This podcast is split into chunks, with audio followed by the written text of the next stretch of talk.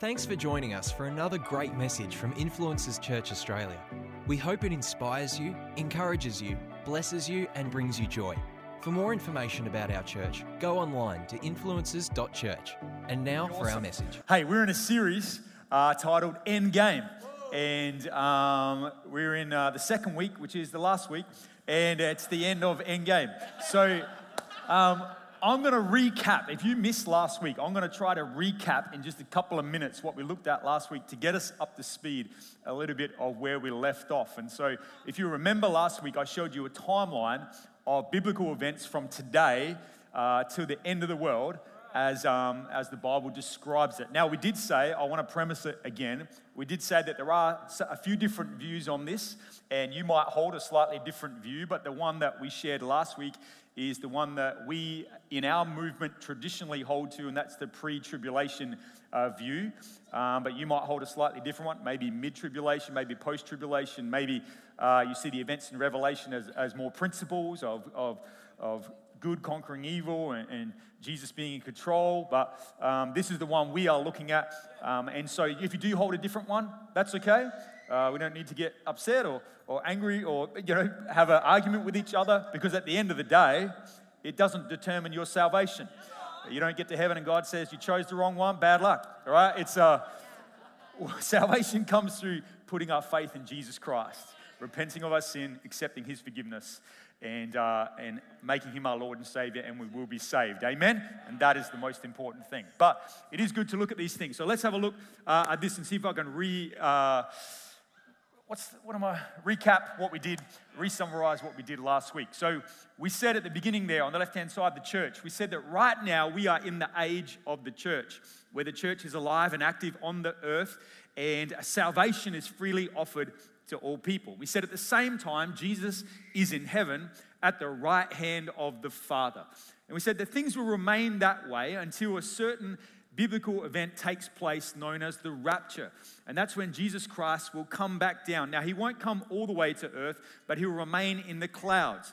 And when he does, the church, the worldwide body of believers, will be raptured up uh, to be with him.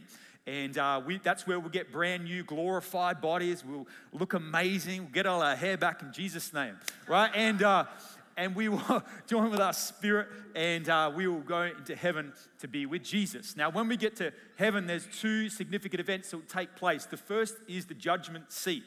Now, this isn't a judgment for our salvation. This is a judgment. It's called the Bema seat as well. Uh, this is a judgment for how well we carried out the mission that Jesus Christ gave us while we were here on earth. And if we did it well, we will be rewarded accordingly, which is amazing. And then we will move into the marriage supper. The marriage supper of the Lamb, which is an incredible party, a big celebration that God puts on because finally Jesus Christ is united with his bride, the church. Now, while that's happening, while we're up in heaven with Jesus, down on the earth, the scene is very different because it is uh, going through a seven year tribulation. And uh, where the world is in chaos, the church is no longer on the earth. And so, this is the impact and significance the church has right now through its prayer, uh, through its power, uh, through its morals and, and its ideas. It's actually uh, creating, um, if you like, a, a, good effect on the earth. But when the church goes, the world starts to fall into chaos and governments start to crumble, economics uh, starts to fall, there's uh, heightened uh, natural disasters and things, and the world is in chaos. And World leaders are looking for an answer, they don't know what to do. And in this tribulation period, uh, a man will step forward with a plan. And he'll have a plan for to create peace around the world. And he'll be very convincing. And all the world leaders will, uh, well, they'll, they'll uh, it's coming. I don't know what's happening, but sometimes my brain and my mouth don't join together. I don't know why. Um, but he, they will agree. Oh, hallelujah. They will agree. I don't think I have said hallelujah for about 20 years. So I don't know where that came from. But they will agree. Uh, they will agree and they will come under uh, this guy's plan. And, uh, and there will be, things will simmer down a little bit, but in three and a half years, so right in the middle of that seven year period, this man will reveal himself as the Antichrist, and he'll be uh, who is uh, fully empowered by Satan and working for Satan. At the same time, another man will uh, reveal himself, known as the false prophet, and he too will be empowered by Satan. And his entire goal is to get the world to worship the Antichrist. And unfortunately, he will be very good at that, and the world will actually build an idol in worship to the Antichrist. And the Antichrist will say through this idol, he'll say, You need to worship me, worship this idol, otherwise you will be killed. And Revelation 20 says you may be beheaded. Um, and he also says, if you want to buy and sell and trade, you need to take the mark of the beast, a mark on your hand or a mark on your forehead to be able to do that. Now, it sounds very dire, and it is. Uh, Jesus says it's going to be a time in the world that is worse than any other, uh, which is a pretty uh, full on thought. But at the same time, not all hope is lost because Jesus has 144,000 Jews and two, um, two uh, witnesses that go throughout the earth sharing the good news of Jesus Christ. And in that tribulation period, it tells us in Revelation that millions upon millions of people will come to know Jesus, which is amazing, right? Uh, so we said that even when life throws you the worst, there is still hope if you turn to Jesus Christ. Amen. So that's a good encouragement. Now, at the end of that seven years, um, the Antichrist will um, bring all the, those that are loyal to him and uh, he will uh, wage war on Israel, and we'll get the war called Armageddon. But at that time, that is when heaven will split open and Jesus will return to the earth triumphantly. The Revelation says he's riding on a white horse with a sword coming out of his mouth. He will return with all of uh, heaven's armies and us as well, and he will come down and he will capture the Antichrist and the false prophet, and he will throw them into hell the lake of eternal fire. At the same time, he will destroy everyone who has come against him or been loyal uh, to the Antichrist. And he will also bind up Satan. He will chain up Satan for a thousand years. And then we'll go into a time called the millennium. It's a thousand years where Jesus reigns uh, on earth and, uh, and the, the Satan's bound up. And so earth will be almost like it was back in the Garden of Eden, where it's perfect and it's amazing and uh, it'll, be, it'll be a fantastic time. And then at the end of that thousand years, there'll be a last, Satan will released one last time. And he will um, try one more time to convince all the uh, leaders of the world to come against Israel. And, but God will put a quick stop to it. He will come and he will take Satan and he too will throw him into the eternal lake of fire with the Antichrist and the false prophet. And at that time, there'll be a judgment of the unrighteous which is the great white throne judgment. And this is where everyone will stand before God, and He will open up the Lamb's book of life, and He'll look to see if your name is in the Lamb's book of life. And if it is, you will remain in heaven with Jesus. If it's not, then unfortunately, you too will be thrown into hell with Satan, the false prophet, and the Antichrist. After that period of time, then there'll be the old heaven and the old earth will pass away, and a new heaven and a new earth will come The Bible calls it a new Jerusalem where we will live forever in eternity with Jesus Christ in his presence, where there's no pain, no suffering, nothing to worry about, and it will be amazing. Amen. Amen. So that's where we got up to last week. I encourage you, if you missed it, um, then check it out on uh, uh, YouTube or a podcast, and you'll get all the details in between. But I just wanted to capture us back up to where we left off. And what I thought I would do tonight is I would uh, answer a few questions that sometimes come up around this, uh, just to help you out, maybe in your conversations, or if, if people ask you a question, maybe you've wondered this yourself, and touch on a number of questions that come when we look at these end times. So, the first question I want to answer is Is the Antichrist among us now? Right? Just keep looking straight ahead. Right? Is the Antichrist among us now? Right? I'm not saying here, obviously. Right? Well, the answer to this is possibly. Possibly. Actually, we tend to think, interestingly, we tend to think that there's only one Antichrist. But the Bible actually suggests something a little bit different. If we go to 1 John 2:18, it says this. It says, "Dear children, this is the last hour, and as you have heard that the Antichrist is coming, even now many antichrists have come. This is how we know it is the last hour." So it seems to suggest over history there's been numbers of antichrists.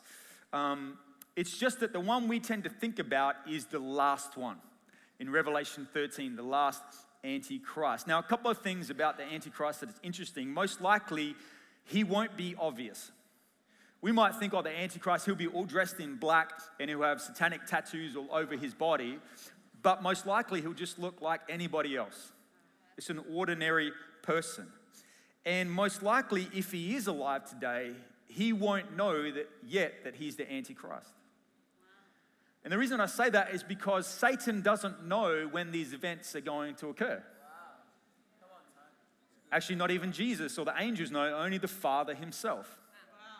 So, because he doesn't know, it could be now, it could be a thousand years from now, it could be uh, 10 years from now, or whatever it might be. But so it's quite possible that who is the Antichrist doesn't quite know yet. Instead, what will probably happen is remember after Jesus was in the wilderness for 40 days and 40 nights and he fasted, and then he was tempted by the devil, but he resisted the devil.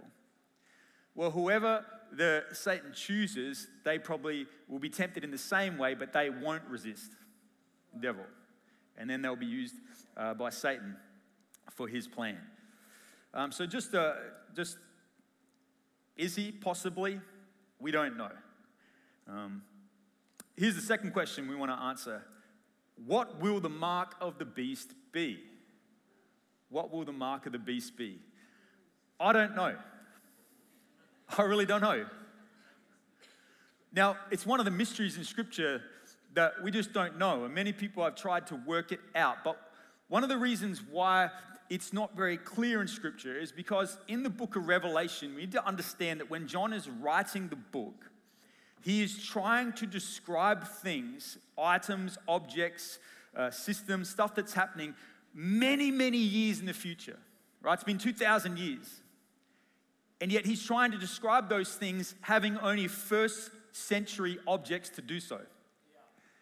And so that's why it seems to be quite symbolic and, and, and, and, uh, um, and picturesque, if you like, in the way that it, it's written. Because imagine trying to do that. Like he's trying to describe things in the future and he doesn't have the, the, you know, the things to be able to do that properly. And so that's why, you know, it's not super clear exactly what it was. And so I don't know what the mark of the beast will look like. There are many uh, people who offer different views about what it could be, but here's a couple of things to consider. Perhaps we could put the, can we put the slide back up that we put at the start? Would that be okay? A couple of things to consider. If we are raptured before the tribulation, then we don't need to worry about the mark of the beast anyway. Because that takes place three and a half years into the tribulation. Secondly, if we are here when it happens, I believe that it's something that you consciously choose, not something that you could be surprised to take.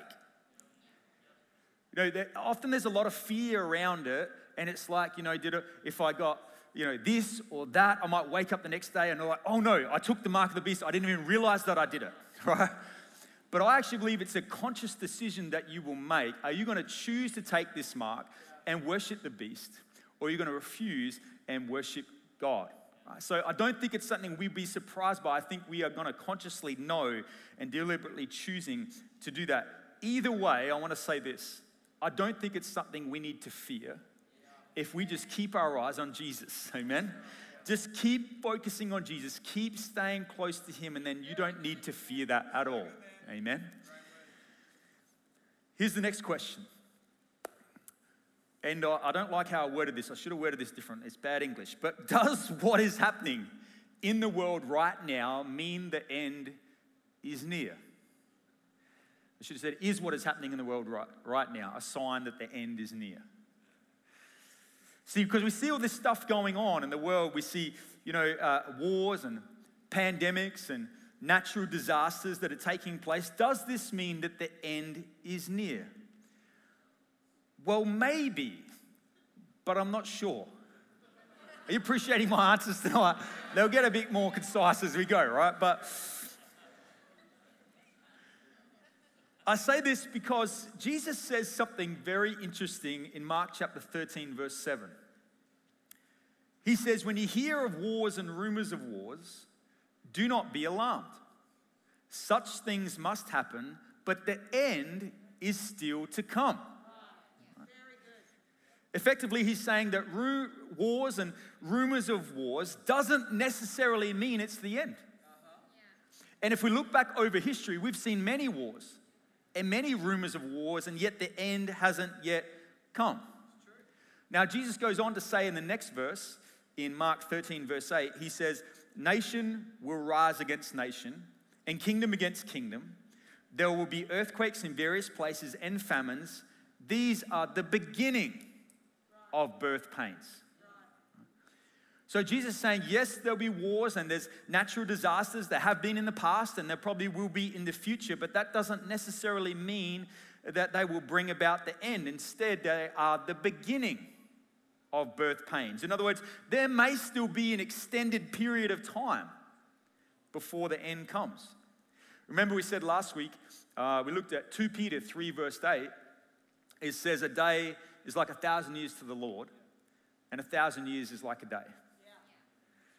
And so God's timing is a little bit different to ours. So each generation will have its own wars and natural disasters. And so it, it is difficult, and this is why I say maybe it is difficult to say that those things necessarily mean that the end is near. Instead, we also have to look at other prophetic events that the Bible speaks about. And to give us a clearer picture of whether we're getting close. And a number of those prophetic events have taken place. I know this at least that by the end of today, we are one day closer. Fair enough. Each day we're one day closer, I can tell you that for sure.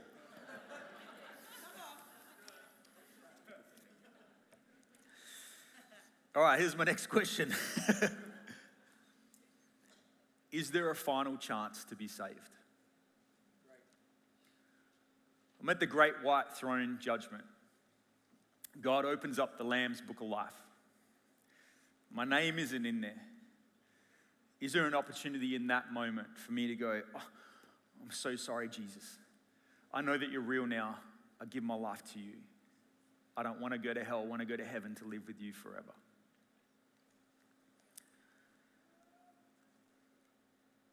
I want to say with everything that is in me, I wish that there was. But again, from what I can tell from Scripture, there's no evidence to say that there is another chance. Instead, what we read in Scripture, it says in Hebrews 9 27, it says, just as people are destined to die once, and after that to face judgment. Probably the best way to think about it is to think about it this way there are a thousand chances to be saved before death, but there doesn't seem to be any after. And so it's really important that we share this message while the opportunity is there. Amen. So that brings me to my next question, and this is a heavy one. Well, then, how can a loving God send people to hell? How can a loving God send people to hell? I mean, we talk about how loving and gracious and amazing God is, how can He send people to hell? Well, first of all, I think it's important to know that God never created hell for human beings. Instead, hell was prepared for Satan and his fallen angels. And it says this in Matthew 25, verse 41. It says, Then he will say to those on his left, Depart from me, you who are cursed, into the eternal fire, being hell, prepared for the devil and his angels. So it was never God's intention for people to have to go to hell. In fact, if you think about it, He has done absolutely everything possible so that no one ever has to. John 3:16. We know it well. For God so loved the world that he gave his one and only Son, that whosoever believes in him shall not perish, but have eternal life. God sacrificed his one and only Son, and Jesus willingly laid his life down, died in our place, paid the penalty for us when we could not help ourselves. He gave his entire life so that no one ever has to experience hell. But for those who reject Christ, and I want to be sensitive when I say this, but ultimately, for those who make a choice to say, I don't want to know God, I, don't want to be in relationship with God, I don't want to be in His presence. Essentially, the only place they can go after they die is hell. Because that's the only place that is void of His presence. I don't want to be in the presence of God. Well, unfortunately, that's the only place. And this is why hell is so devastating because there's no sense of God's presence there. Now, think about this for a moment. We, as we've worshiped tonight, we've been in the presence of God. It's amazing. But do you understand that every single person that lives on the earth is in the presence of God? Because God is omnipresent. So whether you know Him or not, you may not be aware of it, but His presence is all around us. But hell is a place where void of His presence. I don't know how that works, but that is why it is so devastating and so despairing. On top of this, you have to remember that God is righteous, which means that as much as he would want to overlook sin, as much as his heart would be like, I wish I could just overlook that and say, Don't worry about it, come on in. But because of his righteousness, someone has to pay the penalty for that sin someone has to die. And so a person can either accept Christ's payment or they have to pay it themselves. Now, you might say, but what about those who have never heard about Jesus? What if they've never heard about Jesus? I mean, that's, that's pretty unfair, isn't it? Well, interestingly, Romans 1, verse 20, it says this it says, Since earliest times, men have seen the earth and sky and all God made, and have known of his existence and great eternal power. So they will have no excuse when they stand before God at Judgment Day. And effectively, what this passage is saying is that even if you haven't heard about God, when you look at creation, you, intrinsically, you know there's something behind that. There must be a creator behind that, and just understanding that should draw you towards wanting to seek him out. But here's what I want to say this is where we really need to trust God's perfect judgment. And why I'm thankful that none of us are the ones that have to make the decision. And here's what I want you to know, and this is very, very important. God is not looking for a reason to punish someone. He is looking for any possible opportunity to save someone. And that is very important when they stand there at the great white throne judgment. He is looking for any possible reason to say. He's not standing there with a list hoping to put marks against your name. He's hoping to say, Yes, yes, there is a speck of faith in that person so I can save them and bring them home to me. That is his heart, that is his desire. If he can rescue them, he will. He will do it. You know, you, you just remember the, the thief on the cross? He's hanging there, and you know, he'd lived a bad life. And right in his last breath, he turns to Jesus and he just says, Jesus, remember me when you come into your kingdom. And Jesus turns to him and says, Today you'll be with me in paradise. Yeah. One phrase. Yeah. One phrase is all it took. And his life was saved. He gets to live in heaven. This is, see, the thing about God's grace is it's far beyond what we can comprehend. Yeah. It's greater than we think. You see, we look at the outside, God looks at the heart, and you never quite know what's in a person's heart, but God does. And if there is even a little bit of faith, if there is enough that qualifies His judgment, He will save them. I remember years and years ago, it stuck with me. And uh, I remember Pastor Greg preaching in Bible college. And I apologize, Pastor Greg, if I butcher this, what you said. like, remember, I'm pretty sure you can tell me afterwards. Um, but he said there's three types of people there are those that are obviously saved, there are those that are obviously unsaved, and then there's a whole heap of people in the middle that we just don't know. Yeah. And I'm hoping there's a whole lot more people in heaven than we might think. Yeah. Because that's how much God desires to save people. If you don't want to go to hell, you don't have to. And maybe you're in this place and you don't know Jesus Christ. Before you leave today, I want to give you an opportunity to pray a prayer so you never have to worry about going there ever. You can have a hope and peace in your life to know that you're going to go to heaven forever. Here's the final question I want to answer tonight. And this is where I want to round out this series. Why would God not tell us the date or the hour?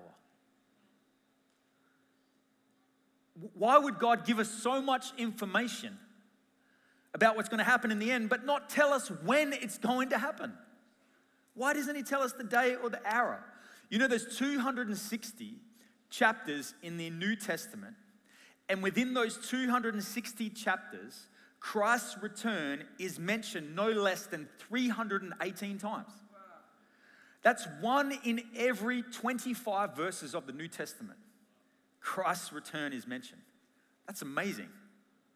Yet, as much as it is mentioned, as much information as we're given in the scripture, we are not given the one piece of information that we will desire the most. When is it happening? What is the day and the hour that Christ is actually coming? Nowhere in the Bible we are told this. It's kept completely hidden from us. And like I said before, not even the angels or the Son himself knows. It says in Matthew 24, 26, referring to the return of Christ, it says, However, no one knows the day or the hour when these things will happen. Not even the angels in heaven or the Son himself.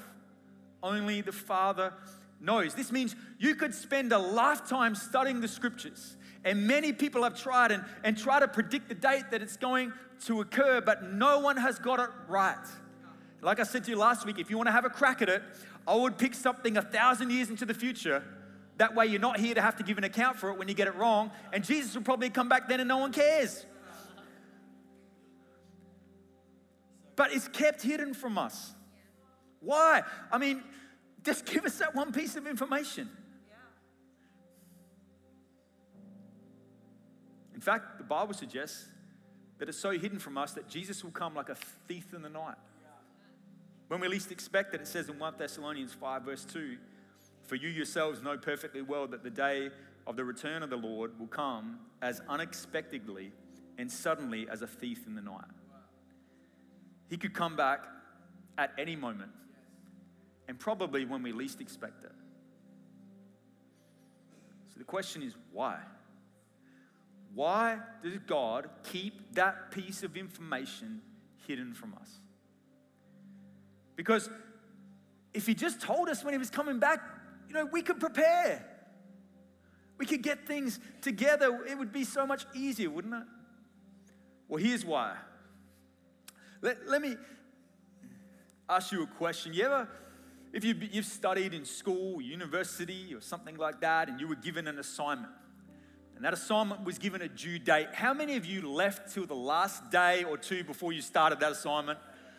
Probably most of us, right? We put it off as far as possible until we're under the pressure of the deadline and we're motivated and we're like, all right, I suppose I better get cracking on this thing. Well, this is why I believe that God didn't give us the day or the hour. Because He knew in our human nature, we would do the same thing with our God given assignment. If He'd given us the date, most likely we would just sit around until about a month before or a few weeks before, and then we'd run around trying to get things in order, trying to share the good news because Jesus is coming back. And we'd waste so much time. You see, God didn't tell us because He doesn't want us to be complacent. He wants us to think it could happen at any moment. He wants us to live each day with an urgency in our spirit that we've got to live on purpose, live on mission. I've got to take the most of every opportunity to share the good news of Jesus Christ, why the opportunity still exists.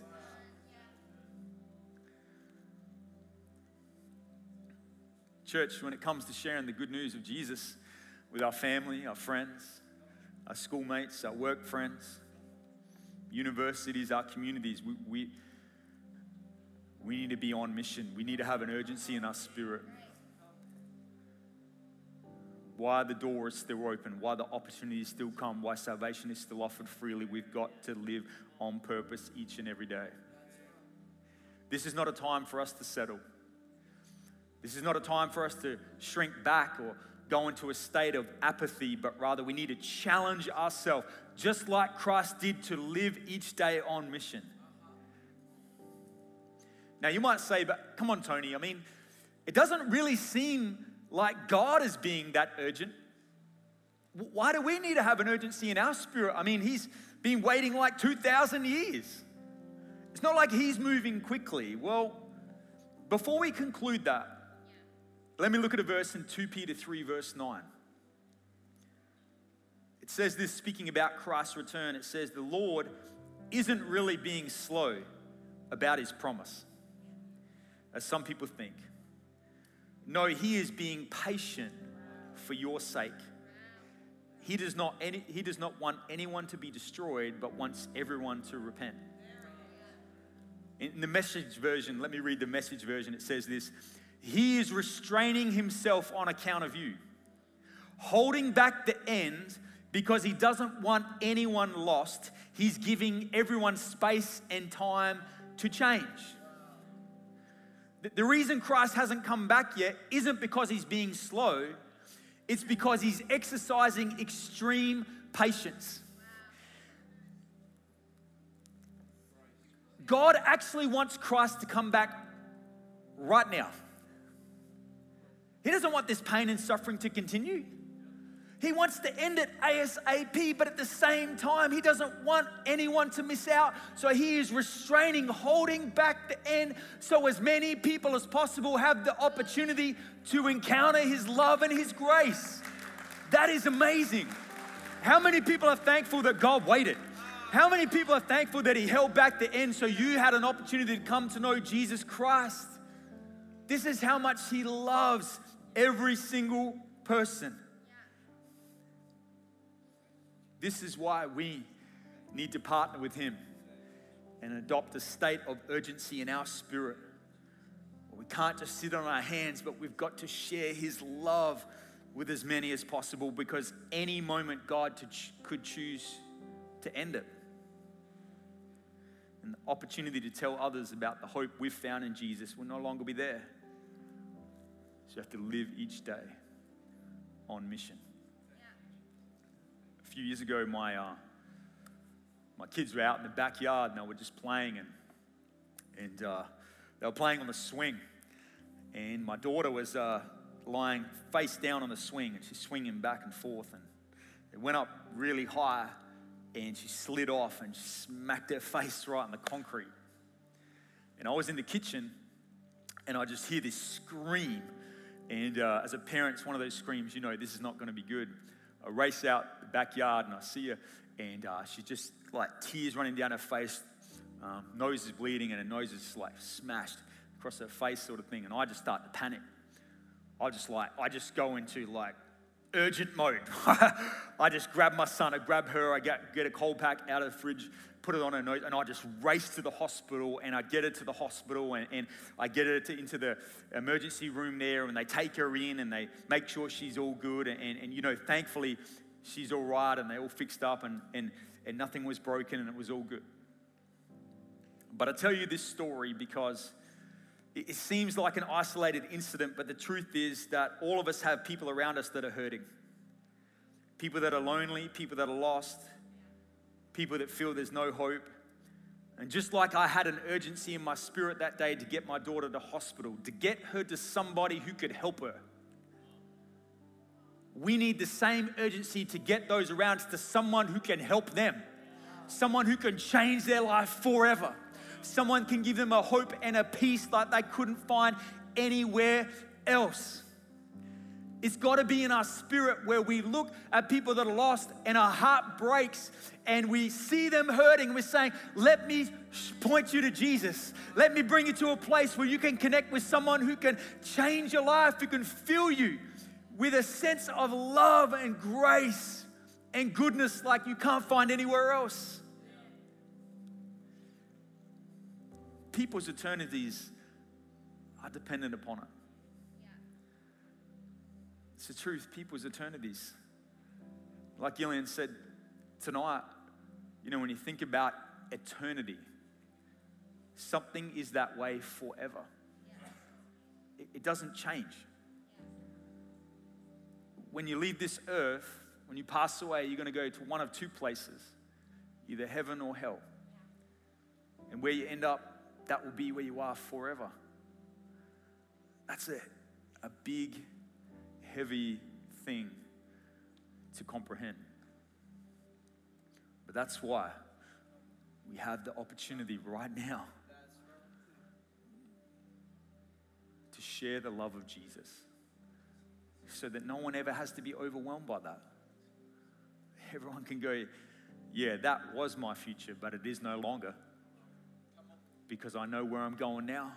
I know my eternity is secure. I can have peace no matter how difficult the world gets in the end. I know where I'm going, so I still have joy in my heart. I still have a celebration because my Savior paid the price, won it all for me, and I'm going to live forever in heaven with Him. And you know what happens when you know Jesus? Death is no longer scary because it's not the end, it's just a transition to an even better place. To be in the presence of our Savior forever, worshiping Him in peace and joy and life. It's amazing. It's, it's hard to comprehend. Let's be honest. It, it's God's ways are higher than our ways, His thoughts are higher than our thoughts. It's hard to comprehend, but this, I'm glad I serve a God that I can't fully understand, who's too big for me, but who's full of amazing love and grace. I pray this sermon has blessed you, encouraged you, and inspired you. You know, we may never have met, I may not know you, but God knows you. And I want to tell you today, God loves you. That even before you knew about Him, He loved you. And He has a plan and a purpose for your life. You know, so many of us do life on our own, trying to lead our life in a way that finds answers and finds the peace and finds the joy we're looking for, but we come up short. But God knew that you needed rescuing, that you needed saving, that you needed His love. So He sent His Son Jesus to come and pay the price for our mistakes. He lived a perfect life, but knowing we couldn't, He said, I will take their place. So He died and rose again so that His death could pay the penalty for my mistakes and my past, and His life could make a way so that I could have life. I believe that when you believe in what Jesus did, and when you invite Him to be Lord of your life, you can experience forgiveness, peace, hope, joy, purpose, and life like you've never known before. It's not about what we've done or who we're not, it's about that we have a God who's good, who can turn things for good, and loves you. He's a father, he's a friend, and you can invite him into your life today by simply saying this prayer after me. I'm going to say this prayer, and wherever you are, wherever you're watching around the world, pray this prayer with me. Maybe you once knew God and you walked away. You know what? Maybe He's getting your attention today to say, Come back into relationship with me. Maybe you've known religion, but never a real, genuine relationship with God. Why don't you say this prayer too? And I believe this can be the beginning of a great new day. Let's pray. Dear God, thank you for loving me and giving your life for me. I pray you forgive me for my past and you walk with me into my tomorrow. Let me know your grace, your forgiveness, your peace, your purpose, your joy, and your hope into my life. I ask you to lead me and guide me from this day forward. Be Lord of who I am. In Jesus' name, amen. I'm so glad you prayed that prayer today. I believe that as you did, the peace, the grace, and the love of God comes into your life. You know what? The past is real, but it doesn't have to dictate your future. Let the love, the grace, and the Word of God go with you from this day forward, and I believe the best days are ahead for you.